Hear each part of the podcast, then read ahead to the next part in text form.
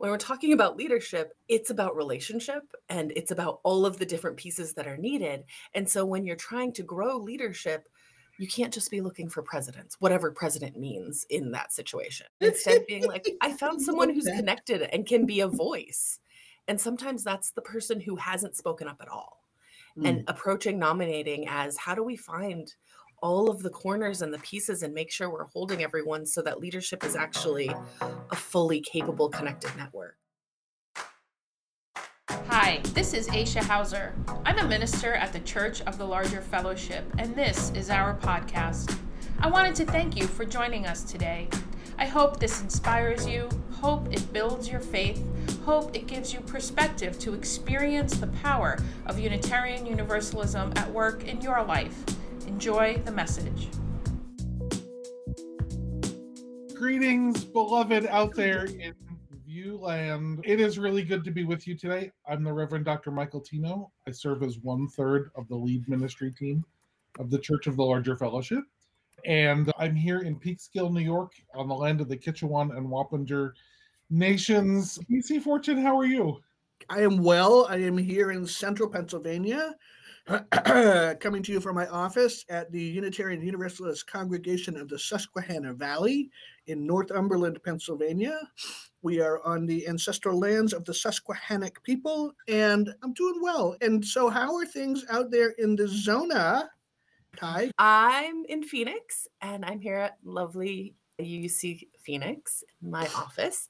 Also have uh, Debra Gray Boyd joining us. I am in Columbus, Ohio, which is the ancestral lands of the Scioto and the Wyandot and other traditions and tribes.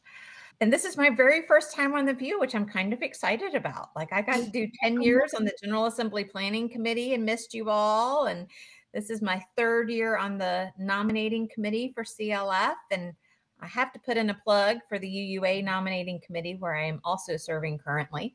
So I am excited to talk all things leadership with the view. Great. So, in case you haven't noticed, Tie and Debra are joining us as members of the Church of the Larger Fellowship's nominating committee, and we will get into that in just a moment. We like to uh, we like to start the view with what we call the UU roundup, uh, like thinking about what's going on in the larger Unitarian Universalist world. Um, and I have I'm not eager to ever go through that again. BLUU. I know that BLUU Black Lives of Unitarian Universalism just had an in-person worship. Saw that for the first time in several years, and all of my friends from BLUU have posted just how much that filled their souls. And so I just want to celebrate things that fill the souls of Black Unitarian Universalists are all good. Anything else we know of going on? Your congregation has a super guest this weekend, DC. Yes, yes. We have to be wary of protocols and and security and things like that. But let's just say that we have a guest minister coming to speak to my adorable, wonderful, amazing little congregation out here in Amish country. And I have never seen this place so scrubbed and shiny in my life. we videotape all sermons at my congregation. And there's a link to our Facebook page from our website, which is uucsv.org. And this person is coming for a particular reason. And part of that is it's really wonderful. Well, it's wonderful and not wonderful. A number of years ago, somebody who was back when we had districts and stuff like that. There was somebody who was a UUA staff person was out here in the Willy Wax to do some sort of workshop for the members of the congregation. They were in some sort of process of doing something. And somebody asked this person, very point blank, are small rural congregations any sort of a priority for the UUA? And the person was painfully blunt and said no. And so I've got this congregation that now has this story that they tell about themselves that we're not important to anybody. And so I shared that conversation with a number of people in leadership at the UUA and then poked a few people gently and said, I think we need some recognition out here because, frankly, in horse and buggy country, we are one of the few institutions that is doing really visible supportive work for LGBTQ folks, for abortion choice options, for banned books, for all of that stuff. We are one of the very few voices out here doing that work. There's a part of me that says it's easy to be a UU church in Boston, right? Try doing that shit out here, where on Sunday when you drive home from church, you have to ride for many, many minutes behind horses and buggies on their way home from church. We've got a really significant role to play in our world. And so I said, we need somebody important to come out here and I kept poking the important people, and eventually there, we're going to have somebody come who's going to hopefully do some healing work with my people, and let them know that they do matter and um, that this congregation does good work in a place where it is desperately needed. Well, and you know that business of I'm going to like use this as a segue. That business of changing the stories that congregations tell about themselves. Yep. Is is really important ministry Yes. Really important work. It was one of the things that I had to do when I first started serving the last congregation I served. Their story that they told about themselves was that we were the little congregation that couldn't. like they couldn't quite. We, right. We almost get there. That was their story. We almost get there. Oh, God bless them. And by the time I left 15 years later, they could. they knew they yes. could. And yes. it, it took telling a different story.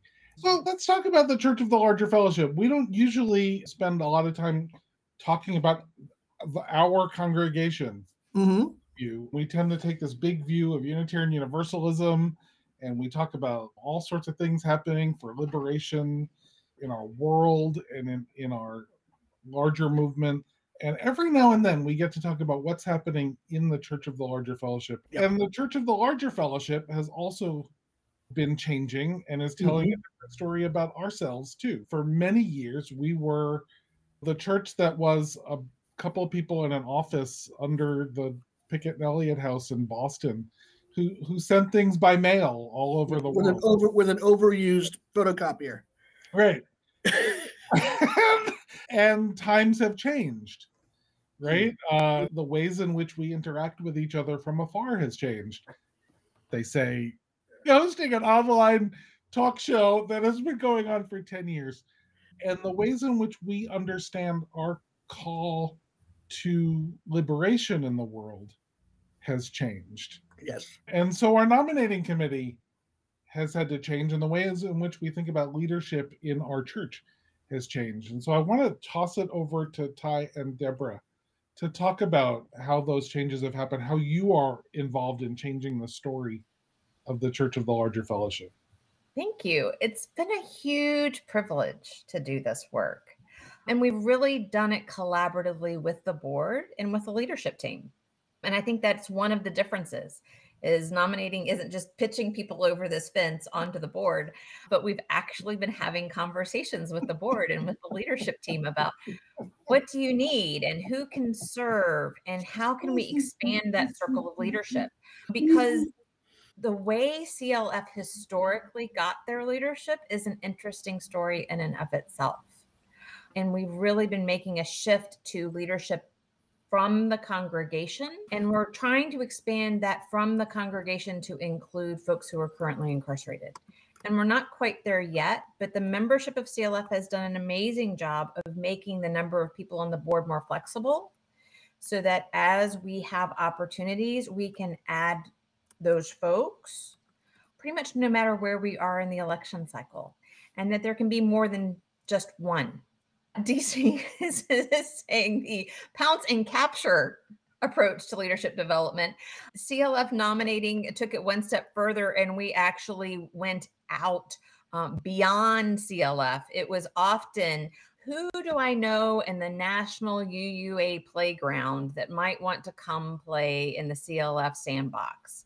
And so this shift to we're a congregation and we want to make sure that the leadership is representative of our congregation, nice. not just an extension of the national faith community, has been central to some of what we've been up to.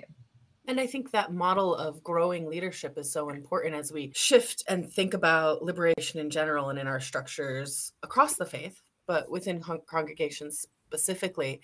I think a lot of us were raised with this idea that anyone who was a leader was like a junior president, and everyone was aiming to be the best, shiniest, top leadership position. Mm. And that's who we would recruit is like, how close do you look to the top leadership position? And can we get you up there? When in reality, when we're talking about leadership, it's about relationship and it's about all of the different pieces that are needed. And so when you're trying to grow leadership, you can't just be looking for presidents, whatever president means in that situation, right? Mhm. And so I love the tossing people over the fence image, right? Of just like, I found someone that kind of looks like what we need for the top thing and throwing them over. And instead being like, I found someone who's connected and can be a voice. And sometimes that's the person who hasn't spoken up at all. And approaching nominating as how do we find all of the corners and the pieces and make sure we're holding everyone so that leadership is actually a fully capable connected network is huge work and it's really cool to be part of. It's really neat to get to know a community in this way. Well, and I'm also thinking about what you all have been doing because I I know what you all have been doing in terms of like talking with people and figuring out what their pathways through leadership are because it's not just like I, I like the way you say we're not just looking for presidents right. right? Maybe we're looking for people who get really jazzed about personnel policy that treats the people who work for CLF like human beings, not like disposable cogs in a machine. Absolutely. One of the really important things that we've been looking at is how the Commission on Institutional Change, how that work called nominating committees to do their work differently. And so last year was the first year that we really publicly asked and created public venues of a town hall kind of format where folks could talk to each other and folks could talk to people currently in leadership and say, hey, I'm interested. Talk to me. And so Julica was central in, in having that happen. And we are really excited to have two opportunities just like that coming up yet this month. And that's uh, Julica Hermann de la Fuente, who is a CLF board member and our board liaison to the nominating committee, right? So, Yeah. I, I have a question, and that is I'm just thinking about because I'm in a small congregation with like a, less than 150 members, and it's one of those things where like everybody takes a turn making coffee. It's a small family sized congregation, and there is often a firewall between minister and nominating committee that I think does know in a variety of ways because as ministers, we sometimes has to information would be important before you say nominate somebody to be treasurer. Had pastoral conversations with people, we may know things that would be, I don't want to say disqualifying, but would really be worth considering in the process of how to develop leadership. It sounds like you're working with the board and the ministerial team to to recruit and develop leadership. Can you tell me about that? Well, and it's not just about who maybe shouldn't be in leadership yet or who shouldn't be in leadership in this particular position, Right. but about people who those folks know that we don't know yet. Because ministers so often know other people in the congregation, and the board has more and more people that are engaged with CLF in a way that they know other CLF members. Right. And so that's really an important part of, of what we're doing for because it is collaborative and it is relational. And that's so central to what we're attempting to do. Absolutely. Okay. And we want people that are connected and in relationship and being supportive of the mission. But you don't want to put somebody on the board who's like, what's CLF? no, no, no, no, no, no, no. and if I might, let me say a few things about the firewall that you speak of, not to pick on any particular congregation, but I don't think that serves us well. I don't think Right. That's what I was well saying. To say you don't get to know, like that's the pitch them over the fence model, right? Right. You, ta- you take whoever flies over the fence, whoever flies over the fence, you have to deal with. And it doesn't allow us to chart a new course for how we want the congregation to be, right? So if we want our congregation, for example, and Debra, you brought this up, to actually be accountable to the voices of incarcerated Unitarian Universalists who are now almost 60% of the membership of CLF, almost 1,800 incarcerated Unitarian Universalists are part of our congregation. So we couldn't ignore their voices when it was 200, but at 1,800, it, it's not responsible. It's not responsible. It's malpractice. Leadership. Right. So eh, we want our congregation to be accountable to their voices. Well, then we need to figure out how to get voices who, who understand that accountability into our leadership. That's really hard when so many of those folks are incarcerated because our prison industrial complex throws up barriers to participation and things like that financial barriers, time barriers, access barriers, you name it. They invent new barriers when the old barriers aren't serving them.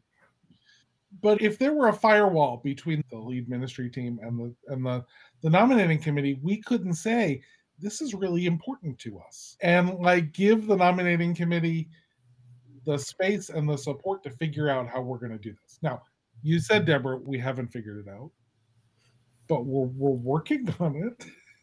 Well, and the boards had some really important conversations about that. Right. And nominating was part of inviting those conversations and asking for that time to have those conversations. And we've read some books and we've invited the board to do some work. And I feel like we both have made progress and we needed to acknowledge the progress that was already in the room. There are people who are serving and people in leadership who are in relationship close familial relationship with people who have been part of the industrial prison complex. And so it was important to not have this story about we're not in the room when folks are in the room, because that is so mm-hmm. often part of how the supremacy culture works and not acknowledging how we're already here. Mm, but the other piece is this discernment piece. Like, not every job is the right job for everybody. There are people who absolutely need to be in RE space with tiny humans with itty bitty toes. And there are people who need to be the perennial treasurer for their congregation. And they aren't necessarily always the same person. Oh, thank you, God. And sometimes they are. But it's important to be able to talk to people so they can be successful so that they can right. figure out what's right for them. And so one of the big shifts on nominating has been trying to have these discernment conversations with people. What are your skills? What are your talents? What are your gifts? How do you want to contribute? So that we can try to match people up in a really powerful way so that their contributions can be received full heartedly and taken advantage of in service to this larger faith that we all are so dedicated to. And I think it's so important to know that those conversations that we have, sort of their two on one conversations with people, aren't interviews, aren't about discluding someone from leadership based on 10 questions that someone has to answer correctly. But it really is about building up that relationship and getting to know that person because when someone has a willingness and a heart to lead and step into helping shape the body, there is somewhere that they can shape it, right? There's somewhere and we haven't perfected it. We haven't figured out how to plug in all of the people to all of the places, but being able to say, we don't need 22 presidents. you know, these are the pieces that we need. And how can we mm-hmm. grow that relationship? Because not to say that this is the least of it, but if nothing else, in us getting to know the person and nominating, getting to know someone who's coming forward in leadership, we now get to know all of the people that they're connected to as well. And we get to right. see that piece of that network. So it ties in another piece to the web in a new knot and in a new place. So we're closer linked together. And I think that's really important that it's not an audition it's more about like how can mm. we get to know you? How can we figure out that as a community who are all so spread out right? We don't all see each other in the same building on sunday mornings. How do we make that closer knit and tight in a way that's very very real and where those connections are really true. Because when I'm talking to you two on one because you want to be in a leadership position and my son comes running in, you know, to tell me about something the dog has done and your cat knocks over your coffee, our connection strengthens. And it's in those moments that our community reels itself in a deep way. And you know those things are going to happen too. all of you have seen my children run into the room with some sort of animal related emergency. Absolutely. And they not only happened, but nominating was really intentional on having two people from nominating or, or our board liaison or whatever do those conversations with the one person who's interested in serving. Oh, good. Um, because we we wanted to have multiple lenses and multiple perspectives. We never wanted one person from nominating to be in the position of reporting back to the body. This is Oh. where this person might or might not fit in with the things that we're trying to look for right now. right. Pounce and capture. We've, we've tried to be intentional and build structure. and this we really want to get to know you philosophy is changing the story of CLF. I mean, it wasn't too long ago that it really wasn't possible to know people that well Right. um, in a 3,000 member congregation scattered all over the world. And it's possible now, right? So, The, the double-edged sword of technology and pandemic forced us to change in a bunch of different ways. Debra writes, we've been blessed with more folks wanting to be in leadership than elected posts. So you, you haven't had empty places on the slate, is what you're saying. What I'm really saying is often we have a story of scarcity. Like there are not enough people. Oh my God, who is going to serve on the board this year? Who can we talk into being treasurer again? Whatever that story might be. you're, you're not speaking from experience, though. No. Absolutely not. And because we're working towards relationship, there has been this abundance, this generosity that has invited a new way of CLF understanding itself because CLF was two people in a basement. CLF was one of our most staff driven congregations that we had in the entire association. And it did not have this robust infrastructure of ways that people as laity contributed to the congregation.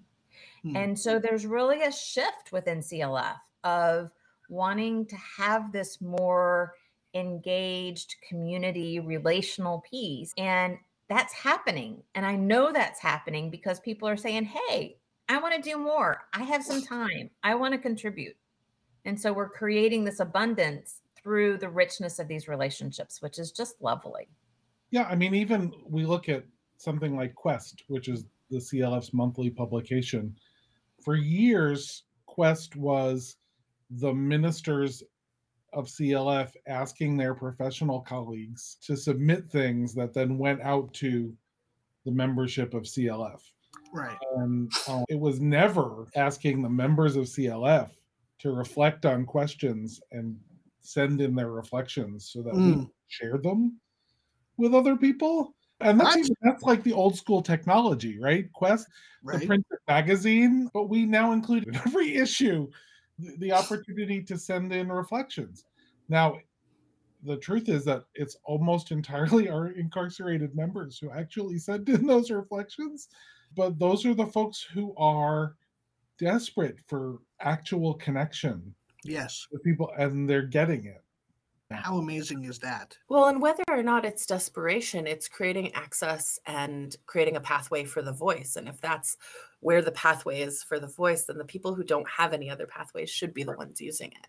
And I think that for me, that connects to the responsibility of aiming towards liberation in general, you know, is when we create access paths, who needed that first and who needed it the most, and making sure that it's open to them because everyone else is served by that as well. But also thinking about leadership and how people step into their pathway to leadership in an organization.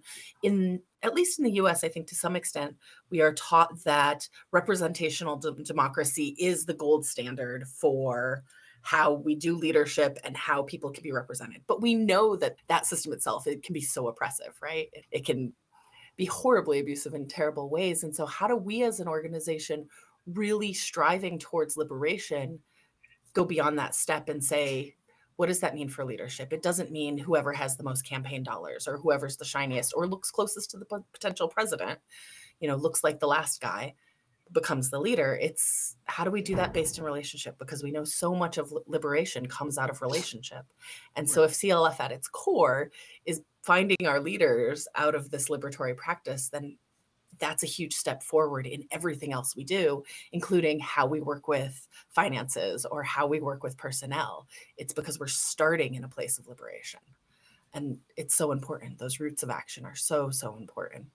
Absolutely. And and that that leverage, because we don't have dollars for campaigns, but in my experience in Unitarian Universalism, that leadership currency is either through professional religious religious professionals because they have professional development budgets to go spend the time and the transportation to do the things or lay leaders who have the financial independence to have the time to make the investment.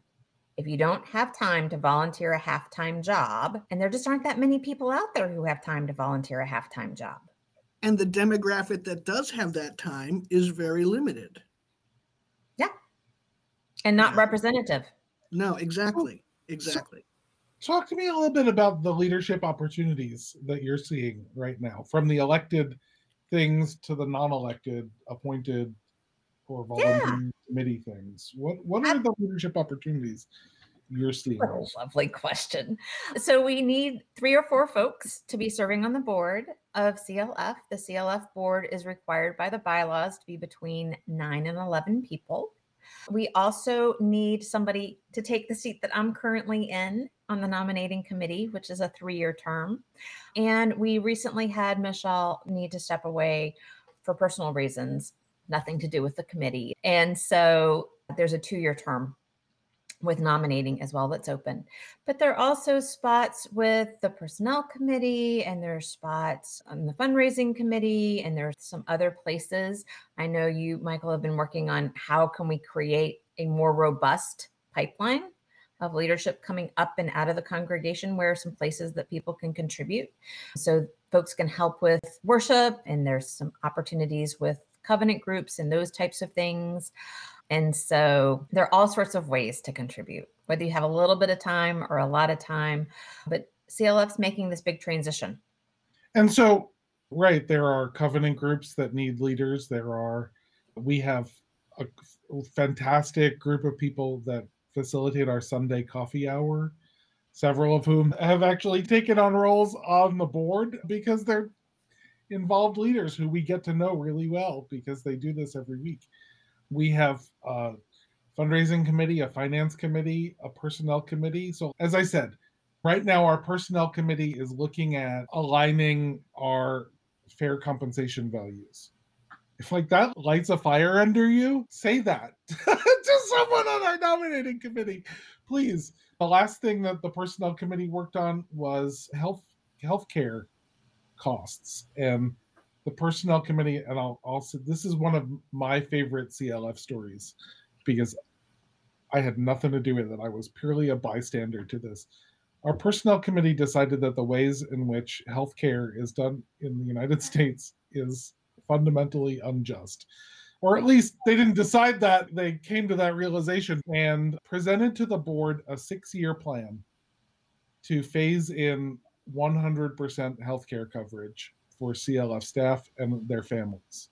And the board said to them, well, if it's fundamentally unjust, maybe we should just do it now and not phase it in over six years. And the personnel committee just sort of sat there like, okay. in the board meeting, because the board was like, well, you've made a really good case that it's fundamentally unjust. And so we need to do something about it. And so for the last two years, everyone who is eligible for for health care on the CLF staff gets 100% coverage for for them and their family. Not 80% for the person and 50% for families or whatever the recommendation is 100%. Does that cost us a whole lot of money? Yes, it does. And if you'd like to donate to CLF, we'll, we'll let you know how to do that out there. We would like your money to help pay for healthcare coverage for our staff. But if, as I said, treating staff as human beings and confounding the ways in which our capitalist system employment God. If that lights a fire under you, let someone on the nominating committee know. Because Right. you're on the personnel committee. Well, and and that's the kind of change that's possible when you're around the table. It is such a privilege to be around the table. And that privilege comes with a responsibility, but that privilege comes with opportunity to make the world a better place, to make our faith a better faith. And mm-hmm. which is just lovely. So DC said that you're on UUMA nominating. Yes, I am. I mentioned I'm on UUA nominating. Are there any other nominating tables currently represented on The View? I used to be on LREDA nominating committee, not anymore. But also, the secret that we're not talking about. So we have some nominating committee spots open, but like if you're on nominating committee, you get to control the world because you get to It's talk to true. It's gonna so be weird. where what. true. Well, ish. and we do Yes. it towards liberation right it's that whole Right. thing of like if you have an idea about what should be sh- this Right. amazing image you get to work towards shaping that Yeah. Well, and it's so important that the whole reason we don't do the contested elections that so many folks talk about and are focused on is because we are able to shape a much more complete and robust and integrated leadership team by being intentional. Mhm. I, I will never forget. I think it was Susan Ritchie, but I could be wrong. Was telling the story about the old UUA board where we elected them out of the district and how that knitted together the association through the bodies of the people that were sent to Boston.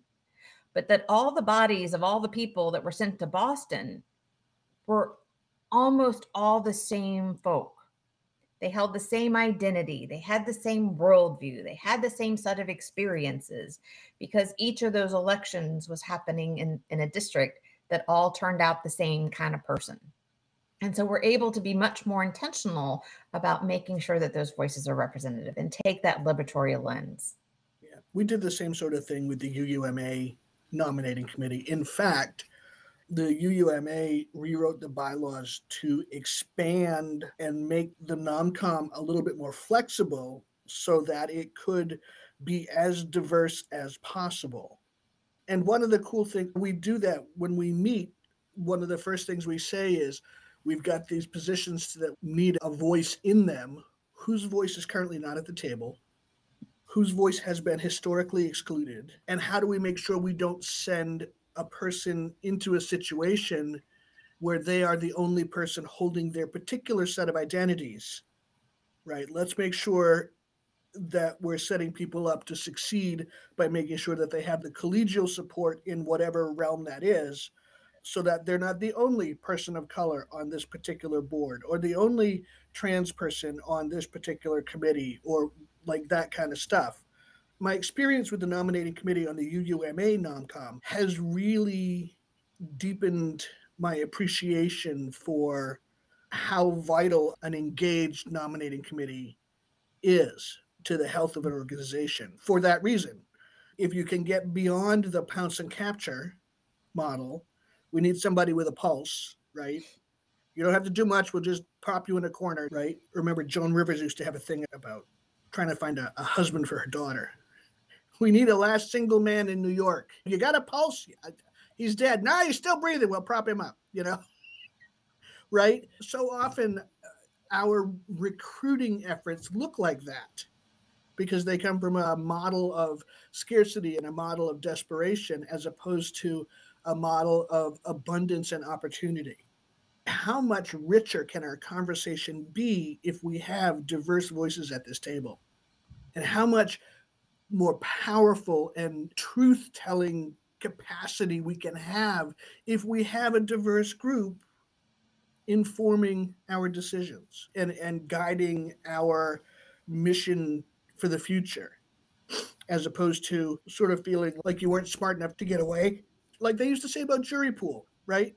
Jury duty, you got 12 people who weren't smart enough to get off the jury. We often used to look at nominating stuff as the same sort of way. Well, I was the one that was slower than the rest, right? They didn't catch the rest, they caught me. Like that's not how we do leadership development or that's not a healthy way or a particularly productive way to do leadership development.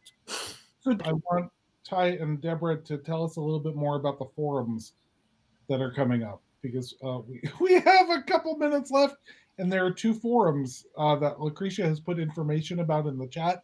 But can you tell us more about what's going to happen at those? Sure. So one is January the 23rd, and it's from 8 to 9 Eastern.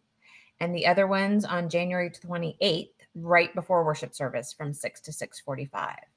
And we're just going to be in community together, having a conversation between the people who show up about what's leadership for you? How do you like to show up? What are you interested in? As well as sharing a little bit more about the particular needs within CLF around the board table, especially around how we're shifting the financial structure of CLF. It's really important that the board be engaged in the conversation about how do we make CLF sustainable as such a large percentage of folks are currently incarcerated. Our brick and mortar model of oh, everybody should contribute and make a pledge, and hopefully it's X percent of their adjusted gross annual budget, blah, blah, blah, blah. That doesn't work. And so the board is really central in having those conversations with the staff and, and with the finance committee and those kinds of things about how that's going to go forward. And then we just get to say thank you because gratitude is always where I love to start and finish and being grateful for folks showing up and exploring. There's nothing, if you show up at the town hall, you will not be required to run for office. I'm saying that now. You're, you're not, oh my God, there's someone at the town hall. You're going to be on the CLF board. No. but you will be invited to have one of these two on one conversations if you're interested in learning more. If you're willing to, to talk to us about where you might be able to contribute. We would love to have those continuing conversations with you. And so after the town halls, people will be invited to sign up for one of these two on one conversations, and that'll be the next step. And if you'd like to come to the town hall, clfuu.org slash leadership hyphen forum, and that should be in the in the chat. Please come say hi to us. And I think for folks who have lived or live in rural areas and you've been to those town hall meetings, you've been to town council meetings, this is that same thing. It's getting to look in on your neighbors, getting to see what your community's doing, figuring out who's doing what and how kids are doing at school and whose farm is doing what. You can tell where I grew, whose plow broke down, those kind of things. But that's what this is. It's not about you you have to lead it's let's hear what's going on and let's hear what the structures are and get to know each other so that we can grow this bigger and better again and again and it's an opportunity for you to say here's what really excites me about being part of clf and let us put that in our collective leadership brain and see where it goes the nominating committee is also a bunch of really super creative people who can say, hmm, well, that's what excites you about CLF. Maybe these are the relationships we should encourage you to have because we want people doing the stuff that's exciting. Absolutely. And it's important to feel like a contributing member of a, of a group. Marge Piercy talked about to be of use. And one of the things that we've been working on here is when we get a, a new family or a new person who shows up. Let's find out why they came and what they're looking for, but also what they have to offer. Because people like to come someplace where they get stuff, but they also like to come someplace where they feel needed and appreciated and valued for what they can contribute. And for folks who can't contribute a bunch of money, sometimes these volunteer slots are exactly the way to connect in a really deep way and feel ownership of a non monetary type of an organization. Longtime volunteers are longtime members, you know. Well, you often get out what you've also contributed. So I know that just to share as a gratitude, my time on the CLF nominating committee has been a huge gift to me it is such a lovely group of folks where I show up and I am seen and my quirkiness is appreciated. And that's not always the case, but it is at the CLF nominating committee table. And so I just am so grateful to be able to be part of that and then to be able to invite other people to have that same experience. Well, at CLF, we love your quirkiness. We love everybody's quirkiness. We understand that it takes all of our collective quirkinesses to make this to make this movement for liberation actually happen. Everyone deserves to have a full community experience, and that includes volunteering and being present in all the ways. And so, everyone, you, you, you, you, you deserve it. Amen. Amen. Yeah. Gracias por joining us. Special thanks to those of you who give generously to this ministry, be it time, talent, or treasure. It is because of you that this ministry is possible. You can click the link in the description to give now or visit clfuu.org backslash podcast for more information. If you enjoyed this podcast, please make sure to subscribe, rate, and review so that others can find us. Thanks again for listening.